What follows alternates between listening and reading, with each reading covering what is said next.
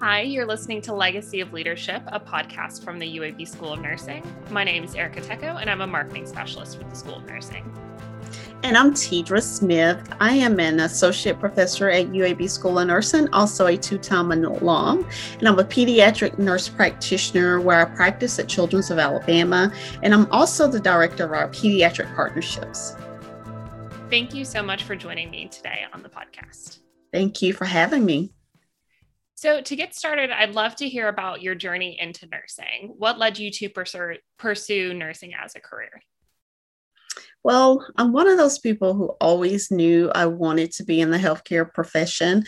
I wasn't sure exactly what. I kind of was torn between being a pediatrician and being a nurse.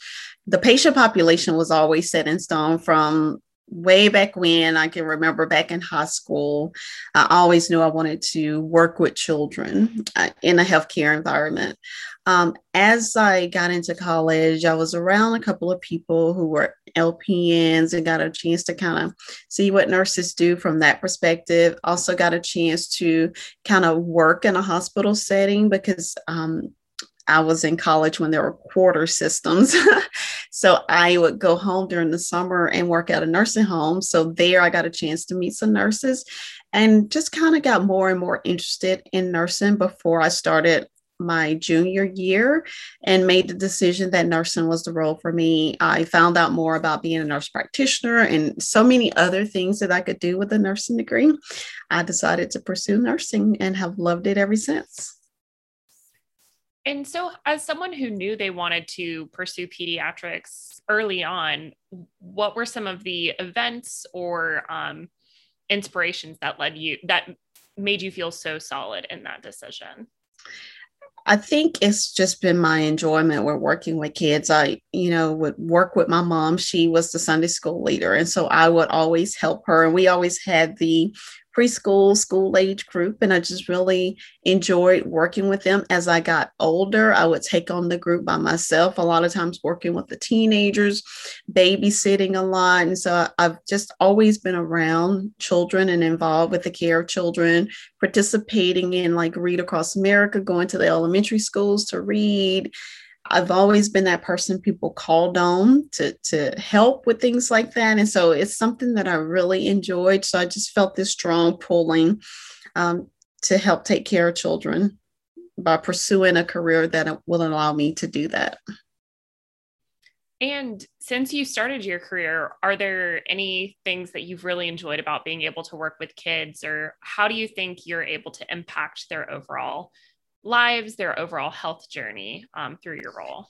Mm-hmm. Well, I'm an educator at heart. And I love educating children and their families, and I love providing what is necessary to to ensure that they get the best treatment possible. And I've always enjoyed um, for lack of better words, making boo boos better. I know, you know, kids are just different and I enjoy interacting with them because they're so resilient and it makes my job a little bit easier. And I've always enjoyed that aspect of it and getting to educate them to to kind of help them have a brighter future is how I look at it. And so I've always just enjoyed that and, and being able to do that. All of my nursing roles and nurse practitioner roles and now my teaching role has allowed me to do that. And as you mentioned, uh, you're a two-time alum from mm-hmm. UAB and from the School of mm-hmm. Nursing. How have your? Can you tell me a little more about those degrees and also how those mm-hmm. degrees have influenced your career and prepared you? Sure, I can do that. I uh, received my master's degree as well as my DNP from the University of Alabama at Birmingham. My master's degree, I've been able to use it to uh, have more autonomy, I should say. I've always worked in urban settings um, as a nurse, but when I received the degree, MSN degree, along with my certification of pediatric nurse practitioner, I was able also to go out into the community and work at some of the community sites where there was underserved populations, rural areas, and have more autonomy to to utilize the full scope of my training to provide care for these patients. So that has been very enjoyable for me um, because, like I said, the education P is really important to me. And so that degree provided me with the skills to be able to provide a more holistic care to my patients and their families beyond being in a hospital setting where a physician was there all the time. And so I really enjoy that. Then my DNP, the knowledge and skill set that I obtained to be able to kind of identify the best evidence and then also the knowledge and skill set to be able to design, implement, and evaluate um, the utilization of that evidence in practice has been really beneficial. I've been able to conduct projects, not only me personally, but in conjunction with my students and in conjunction with my role at Children's of Alabama. We've been able to implement best evidence at the bedside and evaluated to see if it's worked um, so that we can continually improve the care that we're providing to children and their families. Um, it's been very invaluable um, knowledge and skill set that I've obtained from being able to get these two degrees. And are there any specific examples of implementing the, that evidence um, in practice that you would like to talk about today? Sure, I can give one example. Um, as part of my role as Director of Pediatric Partnerships, I conduct a clinical scholars program at Children's of Alabama. It's a collaborative effort between UAB School of Nursing and Children's of Alabama. So it's a 12 month program in which bedside nurses are part of the scholars. I work with them in teams of two, usually, sometimes teams of three, to design, implement, evaluate evidence based practice and quality improvement projects. Just recently, last year, I had a group that focused on um, safe sleep in the ED that had um, a, a, big issue, um, especially for infants 12 months and younger. And so we kind of searched literature to find the best evidence related to, you know, back to sleep, side to sleep, how should infants sleep, what's the best way to educate families on this, you know, written versus verbal versus videos, and how can we implement this in a in a healthcare setting. We used the evidence that we identified to develop a safe sleep video and a safe sleep handout where when patients came into the ED that was less than 12 months of age, regardless as to the chief complaint, we were able to show them that video and also give them a handout on the fifth grade level um, to take home with them to reference, you know, the proper way to put their child to sleep, um, whether or not they should use a crib. And we called it the ABCs of sleep. But it also identify resources that parents could use. You know, we understand not everyone can afford a crib, not everyone um, have the capabilities to um, to have those extra rooms and things and so we provided them with resources to to get a baby box or things that they could do in their home to accommodate the um, things that we identified in the literature and there's several examples like that because i've been doing this program for the past three years and there's lots of projects that have come out of it some that change the process within the hospital as far as educating um, families some, some development of health literacy tools to use or just a couple of more examples of things that we've been able to do in that scholars program. And all of that was was possible because I got my DNP and was provided with that foundation knowledge and skill set to be able to do those type projects and to lead others to do those type projects. That's such a great example. And it's also so important to recognize all of these ways that you can mm-hmm. continuously improve and continue to mm-hmm. evaluate. Mm-hmm. Um, and I'm excited that people will get to learn more about that. Yes, me as well. And I'm excited that through this program, I'm able to provide this type of education to bedside nurses who see it firsthand and that they're they're equipped with the knowledge and skills to be able to carry out these projects themselves. And so, one thing that you and I have talked about before many times, um, and that you work with some of our students with, is utilization of technology, including mm-hmm. simulation and telehealth equipment. Mm-hmm. Um, why do you think these are important tools for nursing students to become familiar with, and then just important tools in healthcare in general? I think as as we've seen just this past year with the pandemic, telehealth is very important. Um, not just because of the pandemic, but there's lots of rural areas. You know, here in the state of Alabama, all 67 counties have pockets of underserved because they're just rural and don't have access, don't have the transportation access or, you know, to Uber or buses or anything like that. So I think it's important because we're going to see our students as they graduate utilize more of this telecommunication technology. Uh, and so I think uh, as a profession, we need to be able uh, to provide care through different avenues. And so this is just one way that we can provide care and reach a greater population. So I think it does a disservice if we're not integrating this into our curriculum to be able to train our students how to use this equipment and how to provide quality care through these telecommunications because I think it's only going to continue to grow.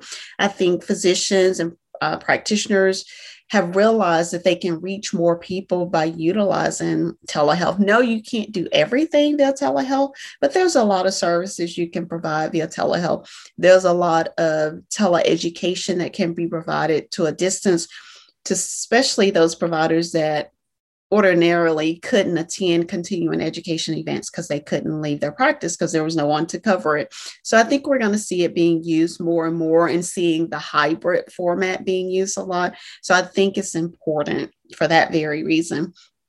And then in regards to simulation, I think simulation is a strategy to make things more realistic, to provide students with that hands on experience in a realistic environment in a safe environment. So they're able to to utilize their skills and critical thinking without the added benefit, the adage of feeling like they're going to hurt someone. So it's a safe environment for them to make mistakes and that's what it's there for for for them to to kind of understand why they're thinking the way they're thinking. And i think that's the value of simulation that's such a great point. And one thing you brought up is um, the ability for telehealth or even just video formats, um, video chats to factor into continuing education. Um, can you talk to me a little bit about the continuing education that the School of Nursing offered earlier in the year? Yes, um, I was actually a part of a team um, in 2020 it doesn't it, it seems like yesterday. No i realized i said earlier in the year and it was actually earlier in the last year but yes it was early in last year but it seems like just yesterday that we actually implemented a virtual skills training continuing education event um, for providers and we had one session that was just for Alabama, and then we had another session that was open to anyone in the United States that was a provider. Uh, and what we realized is that people are longing for those types of opportunities. Overall, we got rave reviews about it because we implemented a skills workshop where we did a refresher on um, suturing basic suturing and a refresh on incision and drainage of skin abscess, which is done a lot in the primary care setting and in urgent um, care type settings. And the providers that were there primarily were rural areas where they have limitations with leaving their site to be able to attend these types of events. And, you know, the cost of the conference itself, the cost of the hotel, those types of things, and having to drive to a remote location to even be able to get an airplane to fly there. So those types of things were avoided by offering it virtually. And we were able to mail the suture kits and the entire packet that they would need to be able to practice these skills. So we got valuable positive reviews and feedback on the continuing education event and plan to offer more. UAB has always offered lots of mini cons here in the School of Nursing, but now we're figuring out, out how can we convert those to hybrid format where we have some in the classroom and some that are remote locations and offer the same quality education. And we were able to actually show that we were able to do that um, just another example of how we can reach more people to continue to improve mm-hmm. care. Mm-hmm. Exactly. And that's very important work for us here at UAB School of Nursing is how can we go outside of the walls of the School of Nursing? And so, in addition to uh, telehealth, are there any other trends that you see in healthcare and nursing, um, or any ways that you see COVID 19 and the pandemic changing aspects of nursing? I think the need to address social determinants of health is very important and has definitely been highlighted since the pandemic and being more intentional on including that in curriculums. I think we're going to see a shift of that of community health and population health. Those are two totally different things, but oftentimes people see those as the same thing, and they're two totally different things. So ensuring that we're covering that. But not only that, I think cultural humility and uh, being linguistically appropriate, offering linguistically appropriate care and culturally appropriate care is also important things that we're going to start seeing including more. Not that they wasn't already there, but I think we're going to see a more focus on it because we see how valuable it is to to kind of thread that through not just one module, one course focused on these things, but how can we thread that through the entire program so that students can understand the importance of it and then be set up with the skill set to be able to utilize it in their practice is important. Um, and so, one of the goals with this podcast is not only to help highlight our alums, our faculty, our students, but also if a potential nursing student or current nursing student is listening to this, listening to this, for them to see all of the options in the nursing field. Um, so, for any of those people listening, what advice would you give to those considering a career in nursing or who are maybe already in nursing school and looking to figure out their next step? I think for those that may be considering nursing, um, I would say honestly, if you are passionate about um, helping people, ensuring that we're utilizing the best evidence to offer quality care, and you want to see um, people improve, concerned about health promotion, then this is the field for you. Uh, for those that are already in nursing, I think I would say never stop learning. There's always room for growth. Um, and I, I, teach that a lot with my students.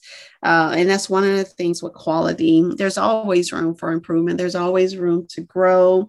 There's always room to try new things because what works for one individual patient may not work for everyone. So be open to new opportunities. Um, they may cause you to stretch a little bit beyond what you're used to doing, but they also may show great benefit for the patient that you're doing it for. So be willing to be flexible with things and try out new things and never stop learning. I really appreciate you taking the time to join me on the podcast. Thank you for having me.